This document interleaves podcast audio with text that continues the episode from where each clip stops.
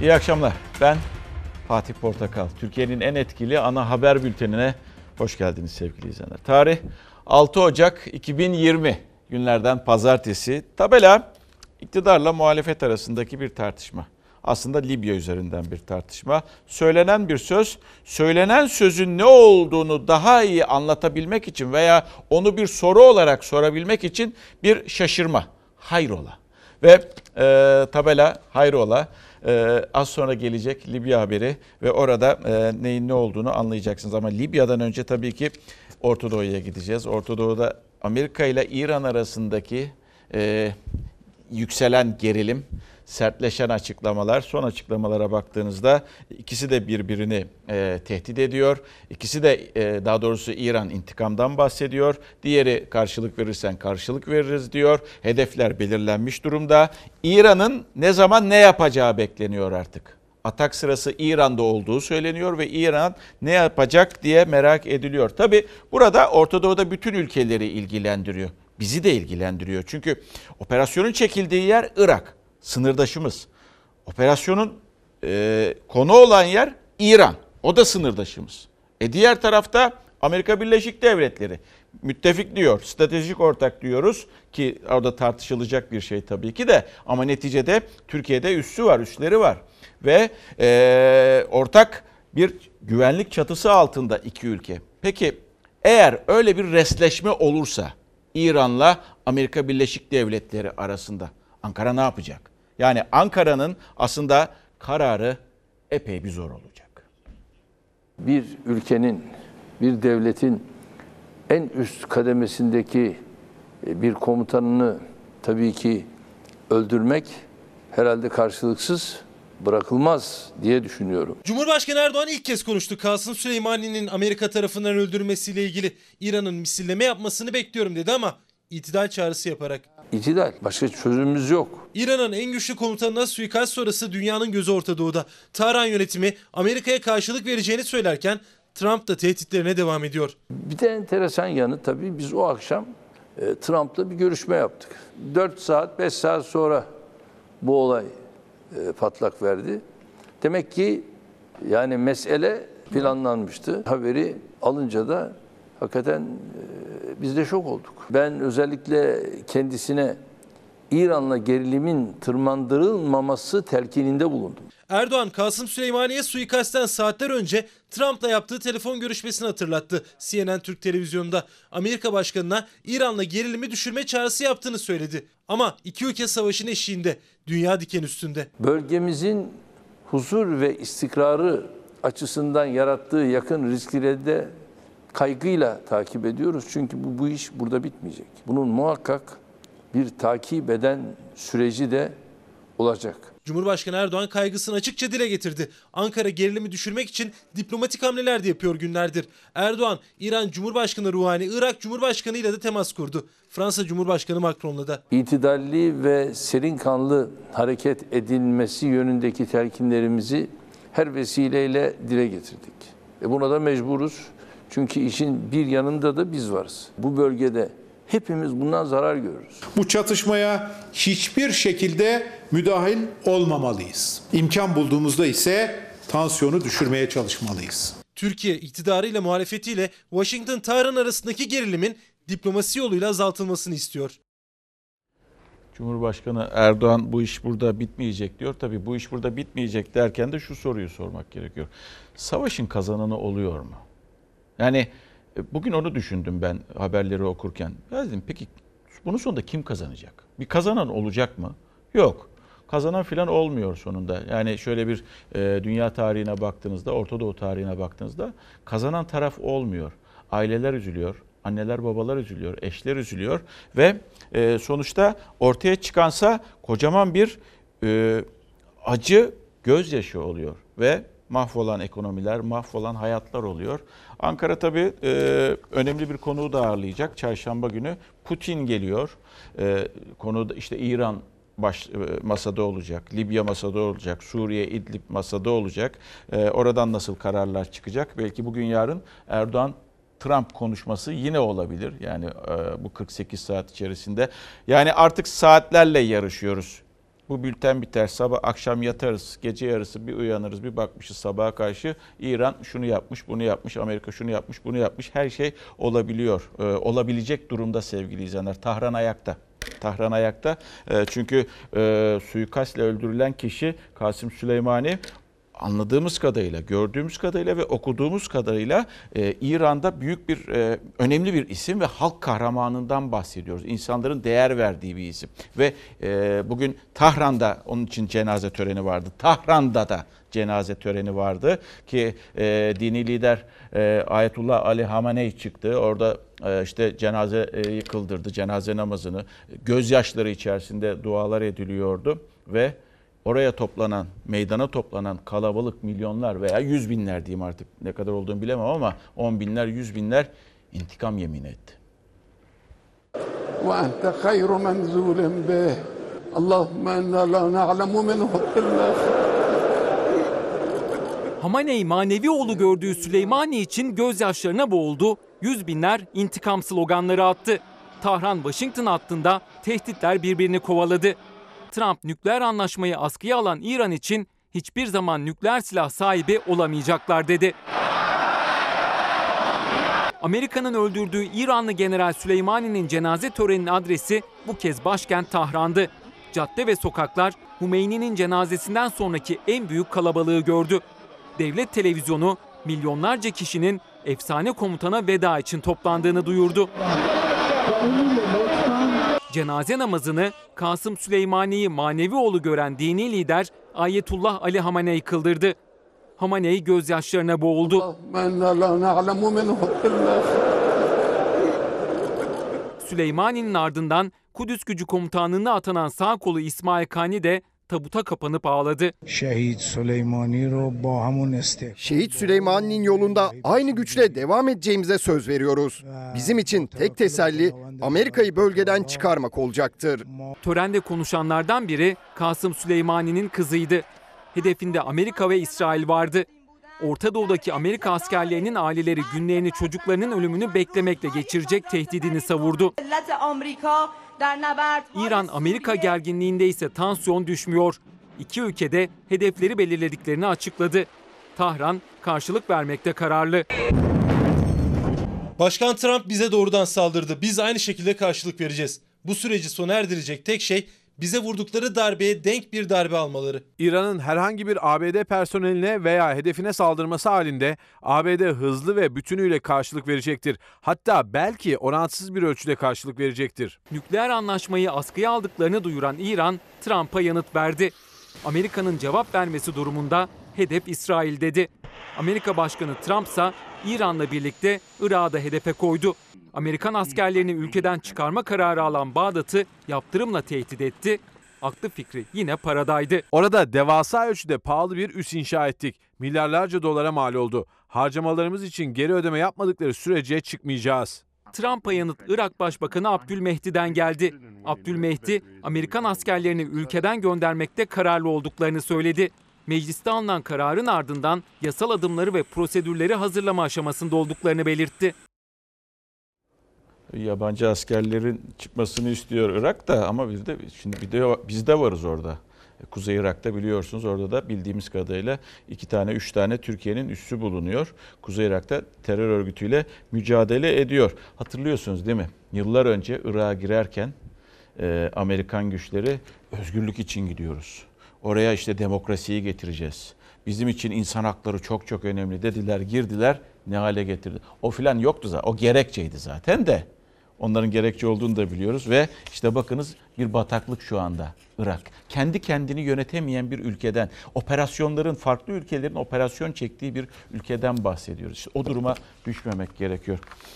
Şimdi e, bakın e, güvenlik analisti Doktor Metin Gürcan ne diyor? Şöyle bir şey diyor. Belirsiz ve kestirilemez bir alacakaranlık kuşağına giriyoruz.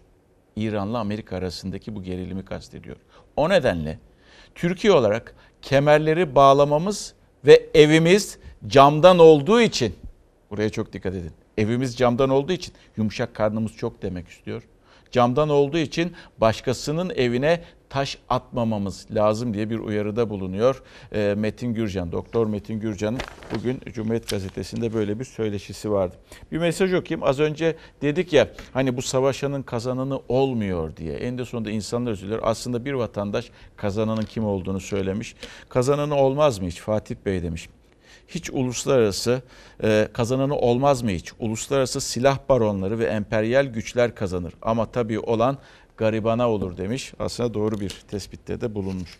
Ve bir başka önemli konu çünkü e, önümüzdeki günlerde yeni yılla birlikte 2020 içerisinde çok konuşacağımız bir ülke Libya. Çünkü bizi de ilgilendiriyor artık yakınen ilgilendiriyor. Çünkü hem e, e, deniz ticari anlaşması yapıldı. Yani, Libya ile hem de e, tezkere çıktı ve Libya'ya asker gittiğini de öğrendik. Şu anda da belki e, o nakiller devam ediyor. Ancak e, dün e, Kanal CNN ortak yayınındaydı. İşte Ahmet Hakan, Buket Aydın ve Başak Şengül'ün sorularını yanıtladı Cumhurbaşkanı Recep Tayyip Erdoğan. Libya konusu da soruldu. Peki herkes merak ediyordu. Türkiye'nin orada gücü ne olacak? Yani savaşan bir güç mü olacak? Caydırıcı mı olacak? Yoksa bir yani e, orayı yönlendirici e, bir ara bulucu rolünde mi olacak Türkiye?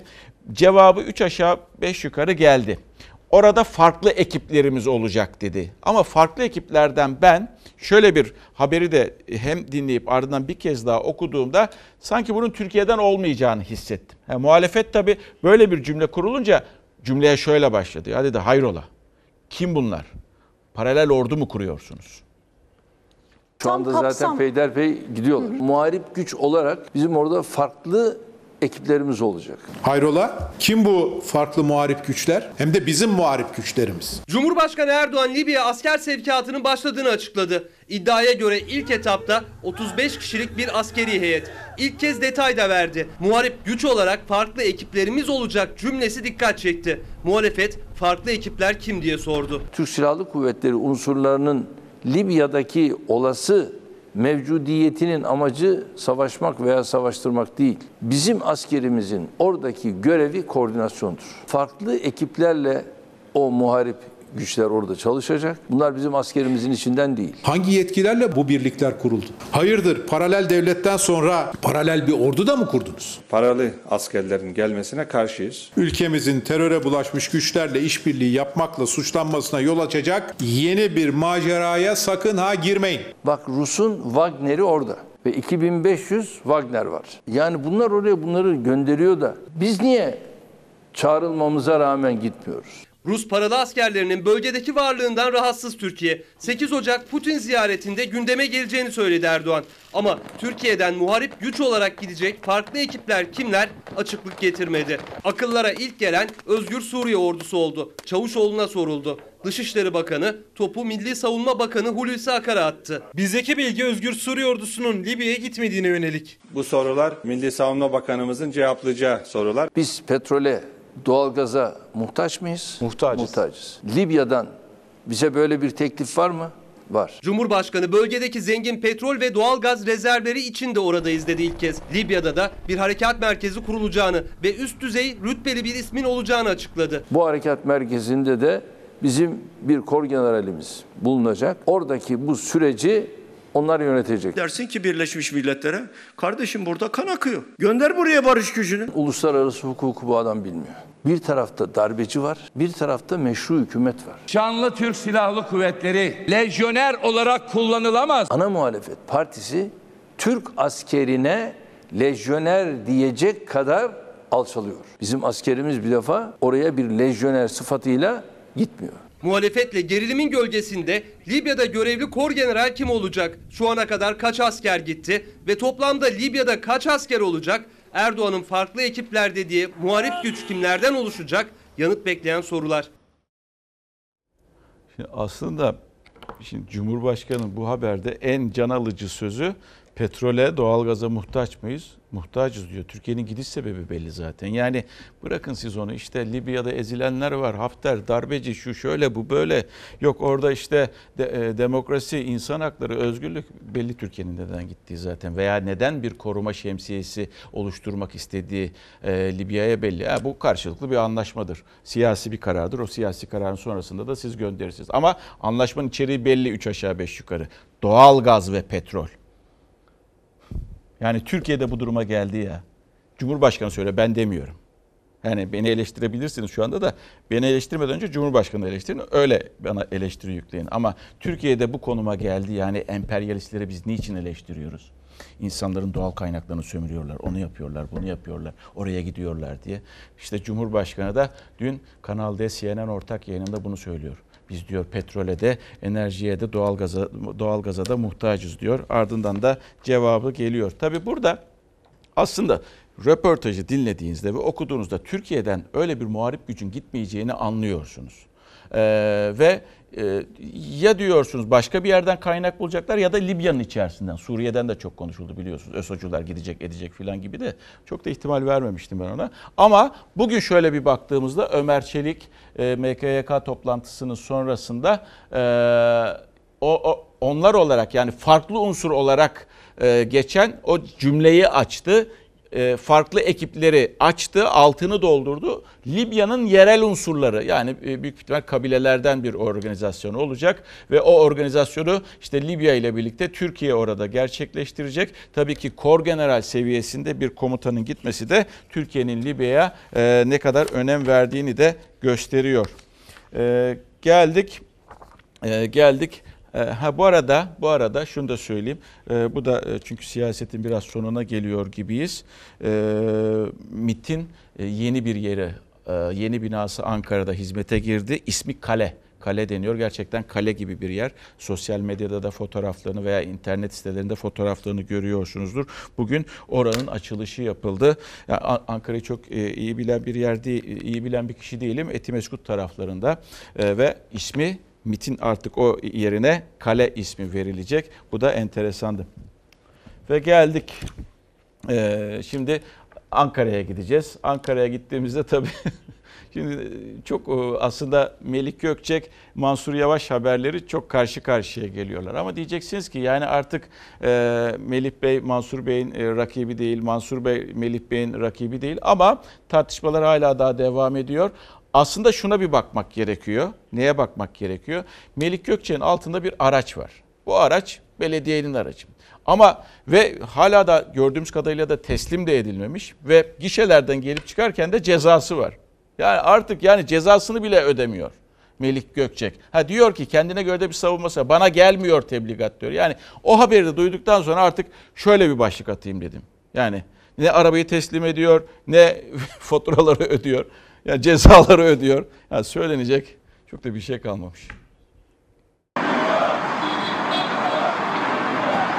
bindiği aracın ya önce kurallara uyması lazım. Hem kurallara uymayıp hem de e, ihlal edip cezasına belediye ödettirmesi şık bir davranış değil. Ya siyasetin de bir seviyesi bir kalitesi var. Yavaş'ın sayesinde seviye ve kalite yerlerde sürünüyor. Neymiş? Bana tahsis edilen araç otoyolda HGS ücretini ödememiş, karayolları 116 TL borç çıkartmış. Mansur Yavaş ve Melih Gökçe'yi karşı karşıya getiren bu kez Gökçe'nin görevden ayrılırken beraberinde götürdüğü lüks cipler için belediyeye gelen otoban geçiş cezaları. Gökçe'nin belediyeye ait ciplerle otobandan kaçak geçiş yaptığı 1250 liralık cezanın da belediyeye gönderildiğini söyledi Mansur Yavaş. Melik Gökçek yanıt verdi. Belediyenin cipi diyerek. Birincisi kartın bittiği belediye tarafından bildirilmemiş. İkincisi karayolları araç belediyenin olduğu için tebligatı bana yapmamış. Görevli arkadaşlar da kendilerine göndermişler bunu ödeyin diye.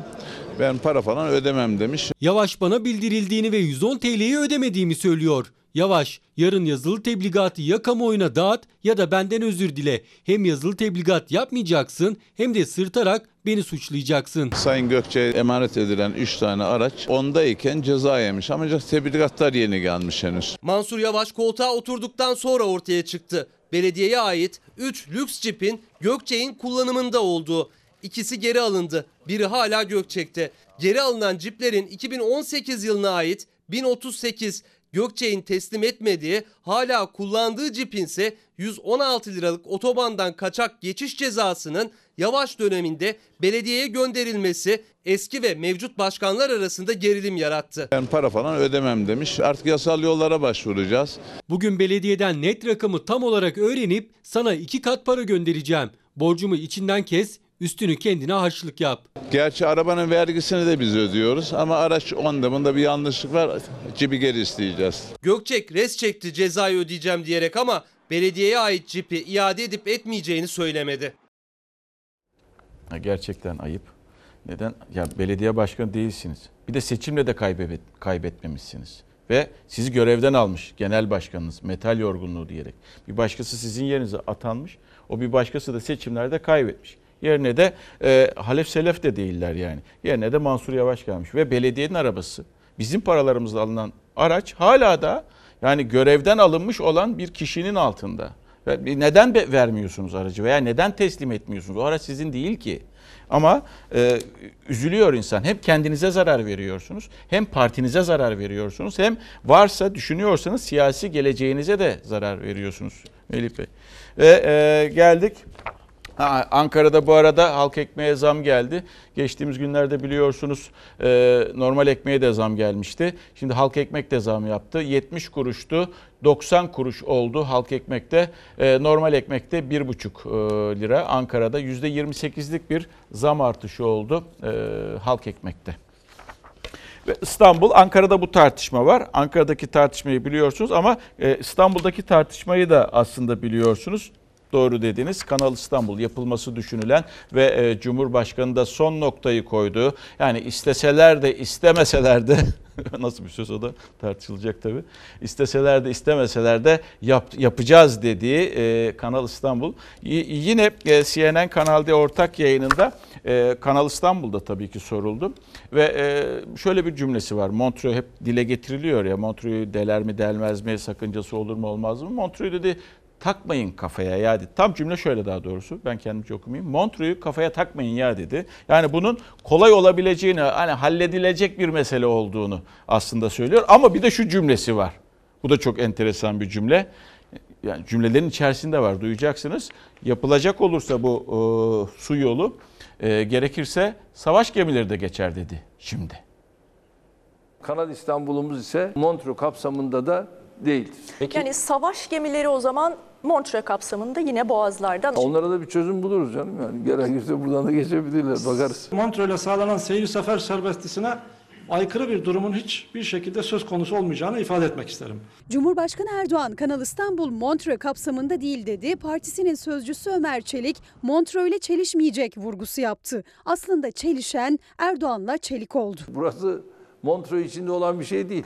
Montreux'un tamamen dışında olan bir şey. Kanal İstanbul'daki uygulamanın herhangi bir şekilde Montreux ile çelişmeyecek şekilde yönetilmesi konusunda irademiz vardır ve bu şekilde yönetilecektir. Yeni bir anlaşma mı gündeme gelir? Belki bununla Bence ona hiç kafayı takmayın. Yani Montreux sadece boğazı bağlar yani. Cumhurbaşkanı Erdoğan Montreux tartışmalarını kendi deyimiyle kafaya takmayın diyerek noktalamaya çalıştı ama Kanal İstanbul hattında savaş gemileri geçecek mi, geçecekse nasıl geçecek sorusuna da net bir yanıt gelmedi. Bu kadar zamandır Karadeniz'de en ufak bir sıkıntı yaşanmadı. Bu onu e, bypass eden bir e, sürece dönüştürebilir ve sıkıntı yaratabilir. Projede tartışılan birçok başlık arasında öne çıkan Boğazların ve Karadeniz'in güvenliğini sağlayan Montreux. Erdoğan yeni bir İstanbul inşa ederek Montreux kapsamında olmayan bir ikinci boğaz planladıklarını söyledi. Adeta biz yeniden bir İstanbul'u inşa edeceğiz. Bakın arkadaşlarım bu konulara pek cesaret etmiyorlar ama ben cesaret ederek söylüyorum. Asya ve Avrupa yakamı tehdit eden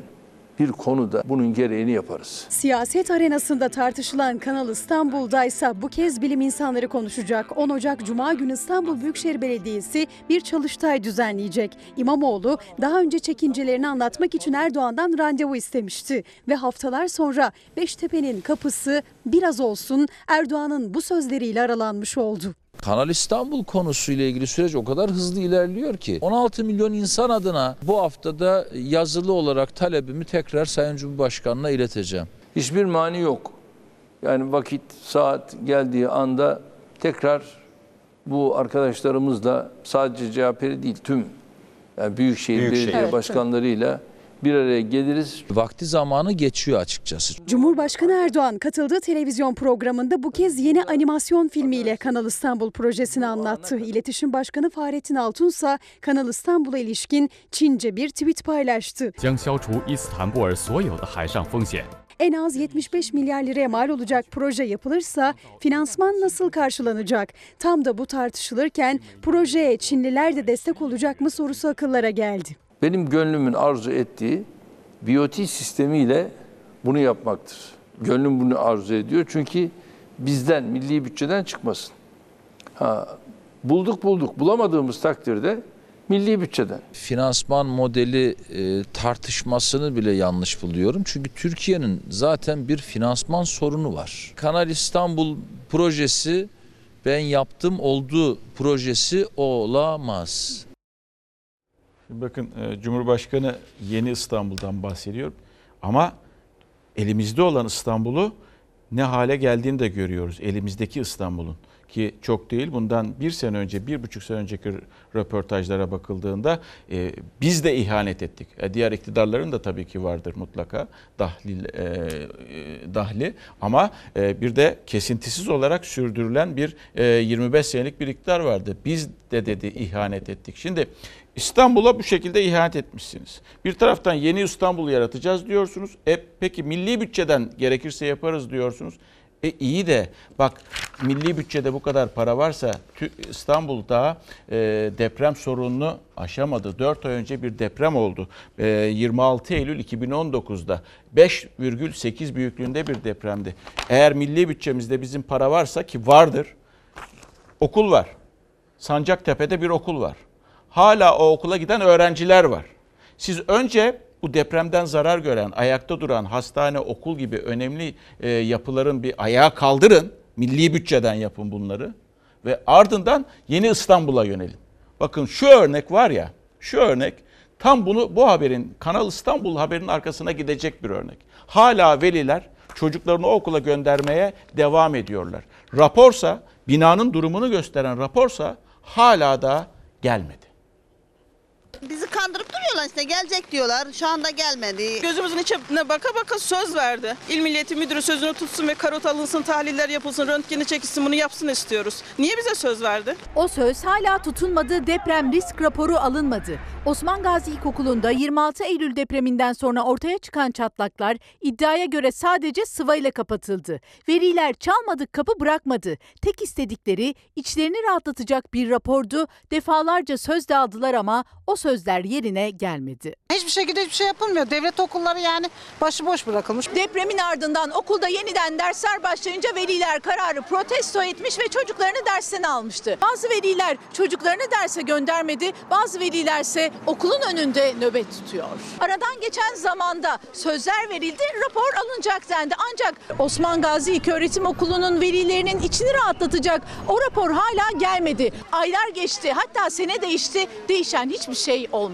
712 imza topladık kaymakamlığa verdik. İstanbul Sancaktepe'de Osman Gazi İlkokulu 26 Eylül depremi sonrası boşaltılmıştı. Hasar bir çalışmayla kapatıldı. 1999 depremi sonrasında da hasar alan okul binasının duvarına 2007 yılında yapılan sağlamlaştırma çalışması sonrası alınan rapor asıldı ve okul sağlamdır dendi. Bir ay sonra okulda eğitim başladı. Veliler çocuklarını gözü yaşlı bırakmıştı okullarına. Sabah ağlayarak getirdim. Şu anda endişeliyiz. Ya. Öğrencimi okula gönderme korkuyorum. Dört öğretmen, yedi kişi gittik, söz veriyoruz dedi. Ee, hemen karat alınacak, tahliller yapılacak, sizin de içiniz rahat olsun, bizim de içimiz rahat olsun dedi. İstanbul İl Milli Eğitim Müdürlüğü, Sancaktepe İlçe Milli Eğitim Müdürlüğü, Cumhurbaşkanlığı İletişim Merkezi CİMER, sorumluluğu olan tüm makamlarla görüştüler. İstanbul Büyükşehir Belediyesi'nin kapısını çaldılar. Türkiye Büyük Millet Meclisi'ne muhalefet soru önergesi bile verdi. Ancak sözler tutulmadı. Bir yetkili gelip de okuldan örnek almadı. Rahat değiliz ama mecburen gönderiyoruz. Çevrede çok fazla okul yok çünkü çocuklarımızın gidebileceği. Göndermek zorundayız. Nereye göndereceğiz? Başka okul yok. Ee, gelen mesajlar içerisinde depremi unutturmayalım demişler. Haklısınız artık depremi de konuşmuyoruz. Yani yaşıyoruz o anı yaşadıktan sonra unutuyoruz. İyi. Peki milli bütçemizde para varsa ki vardır diye tahmin ediyoruz. Ya bu İstanbul'daki bu tehlikeni en aza indirebilmek için deprem tehlikesinin yaratacağı, depremin yaratacağı o etkinin tesir, e, etkiyi azaltabilmek için, sonuçlarını azaltabilmek için niçin kenti yeni baştan e, ihya etmiyoruz veya e, o depremin kötü sonuçlarını bertaraf edebilmek için kaynaklarımızı niçin bu kente harcamıyoruz? Niçin yapmıyoruz bunu? 16 milyon insandan bahsediyoruz. Senaryoları biliyorsunuz. Olası bir depremde kaç binanın, kaç on binlerce binanın yıkılacağını, kaç insan hayatını kaybedeceğini, e, efendime söyleyeyim yaralıların sayısının ne kadar olduğunu. O parayı oraya harcayacağınıza harcayın. Harcayın da ama önce burayı bitirin arzu ederseniz. Ve ondan sonra burası bittikten sonra da ha, oraya bir tane değil üç tane kanal açın gerekirse. Gerekirse Çanakkale'ye de açın.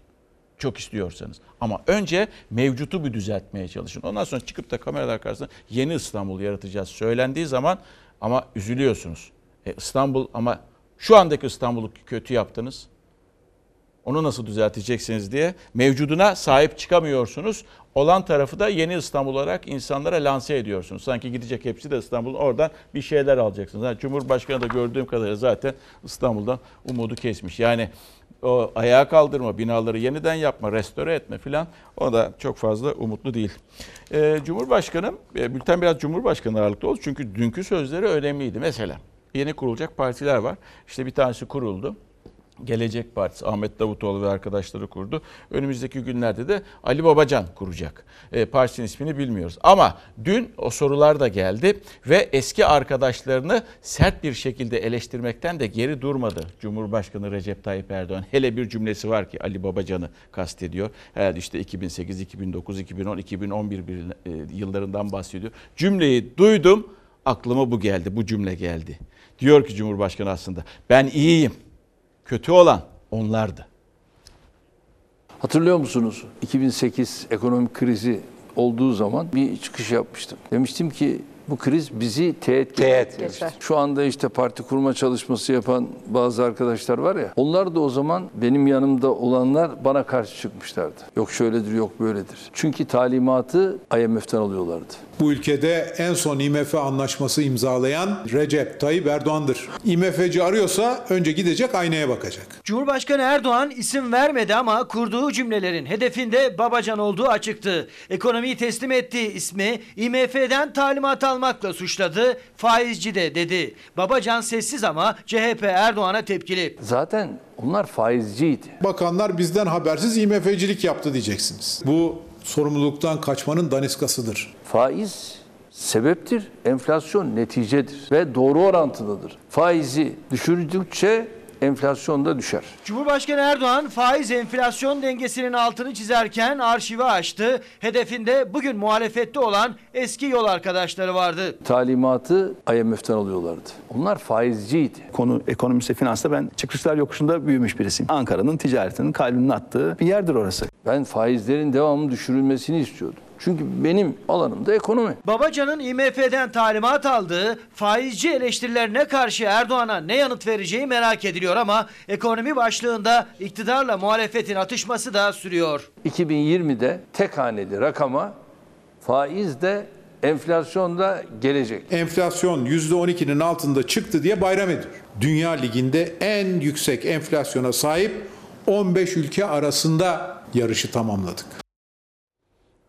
Yani bugün Cumhurbaşkanı'nın e, yanında olanlar aman dikkat etsinler. Yarın öbür gün yolları bir şekilde ayrılacak olursa her türlü eleştiriye maruz kalabilirsiniz. Sorumlu da siz olabilirsiniz. Şimdi tamam peki ekonomide kötü olan e, e, Ali Babacanlardı, Mehmet Şimşeklerdi.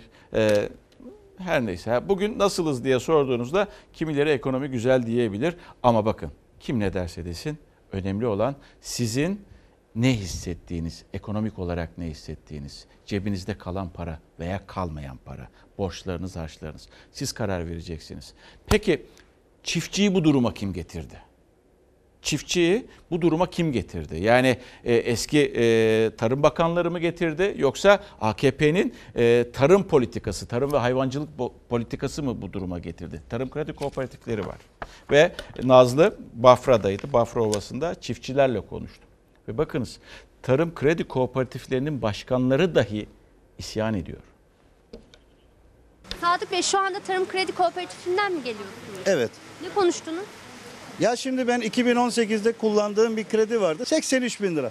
2019'un başında 43 bin lira ödeme yaptım. Şimdi bugün son ödemesi olan ayın ikisinde son ödemesi olan tekrar hesaplattırdım. 115 bin lira hesap çıkarttılar. Böyle bir faiz oranı yok. Samsun'un en verimli ovası Bafra Ovası'nın çiftçileri traktörlerini Tarım Kredi Kooperatifi şubesi önüne çekti. Protesto için. Çünkü ne zaman çektikleri kredinin durumunu öğrenmeye gitseler borçlarının katlandığını görüyorlar. Fon tutarı, sigorta primi, faiz, kaynak kullanımı katılım payı derken taksitleri iki katının da üstüne çıkıyor. Burada bakın bir arkadaşımızın borcu 162 400 ödemesi gereken para 254 lira. Böyle bir faiz sistemi var. Bu sömürgedir başka hiçbir şey değil. Bu bizim kooperatifimiz ya. Ortağız biz buraya. Üye katılım payı vermişiz girerkene. Önce para ödediler üye olmak için. Aktif ortak oldular. Sonra ihtiyaçları için kredi çektiler. Tabii kefil ya da teminat göstermek şartıyla. Ancak 17 Kasım 2018'de yazı geldi kooperatif şubelerine. %30'ları aşan değişken faiz uygulaması başladı. Bir de binlerce liralık kaynak kullanımı katılım payı borcu yazıldı ödeme taksitlerinin altına. Katkı payı nedir? E, henüz daha öğrenemedik. Ben yönetimde olduğum halde hala öğrenemedim. %28 faiz, %12 fark, yüzde bilmem ne her evrakta artı katılım payı, artı masraf vesaire %65.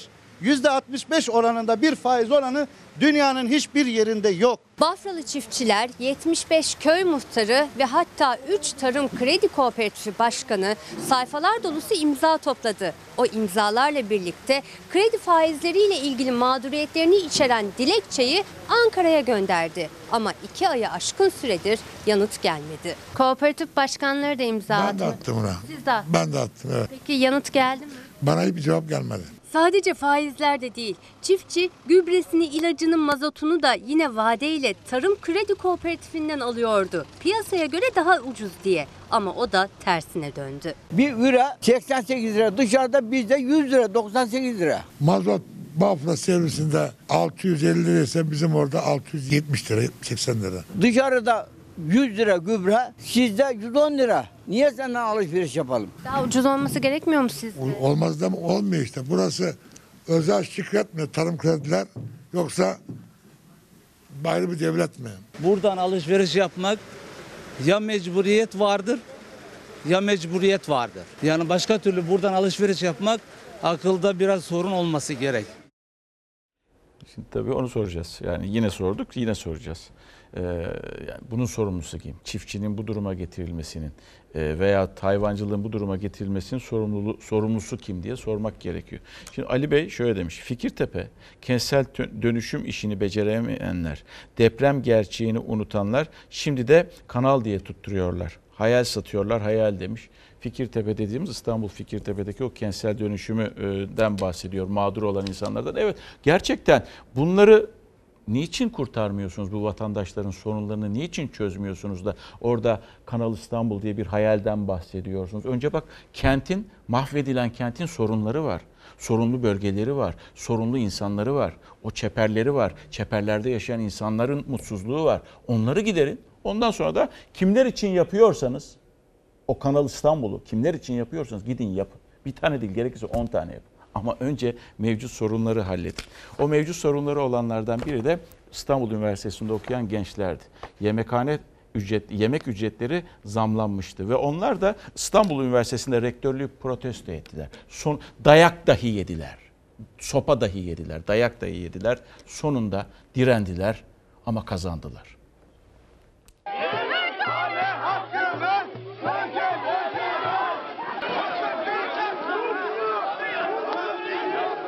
Burada bir hafta boyunca direndik, işte joplandık, saldırıldı bizlere ama sonunda kazandık. Biz burada polis şiddetine maruz kaldık.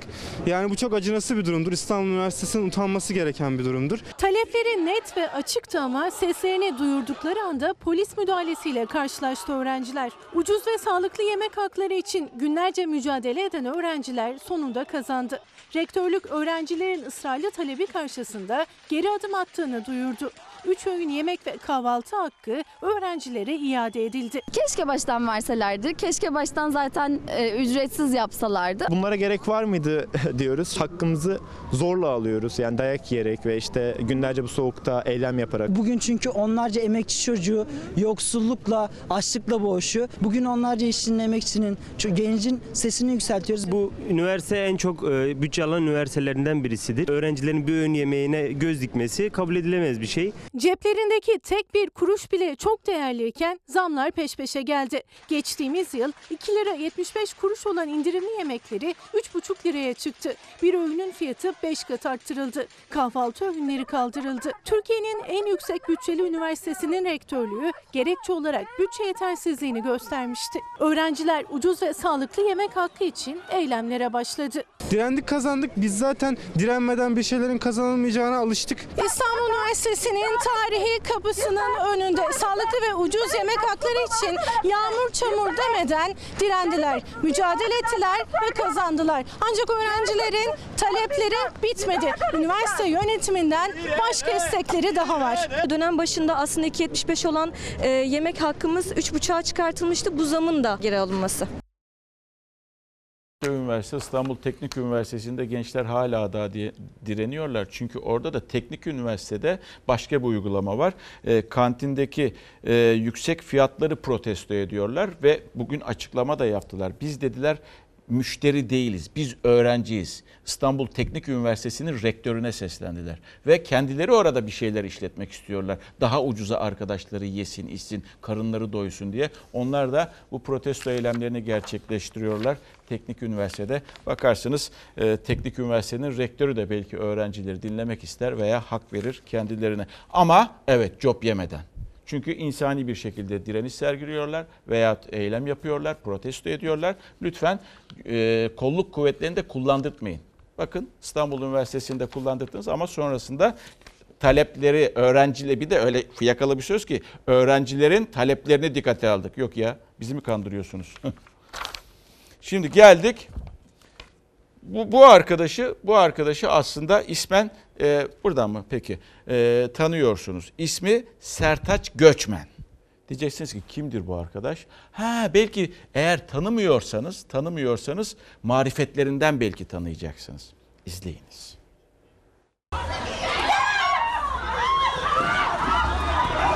Bugünkü aldığımız tahliye kararı için hepimiz çok mutluyuz. Mahkemeye teşekkür ediyoruz. Avukat Aynur Göçmen eski hakim, eşi ise savcı. 22 yaşındaki oğulları Görkem Sertaç Göçmen bugüne kadar 9 farklı suça karıştı. Her seferinde de serbest kaldı. Son karıştığı bu olayda ise önce yanında oturan kız arkadaşını dövmüş, yardıma koşanların üzerine ise aracını sürerek 6 kişiyi yaralamıştı. Ve bugün yine serbest bırakıldı. Kız o kadar korkmuş ki hala korkuyor.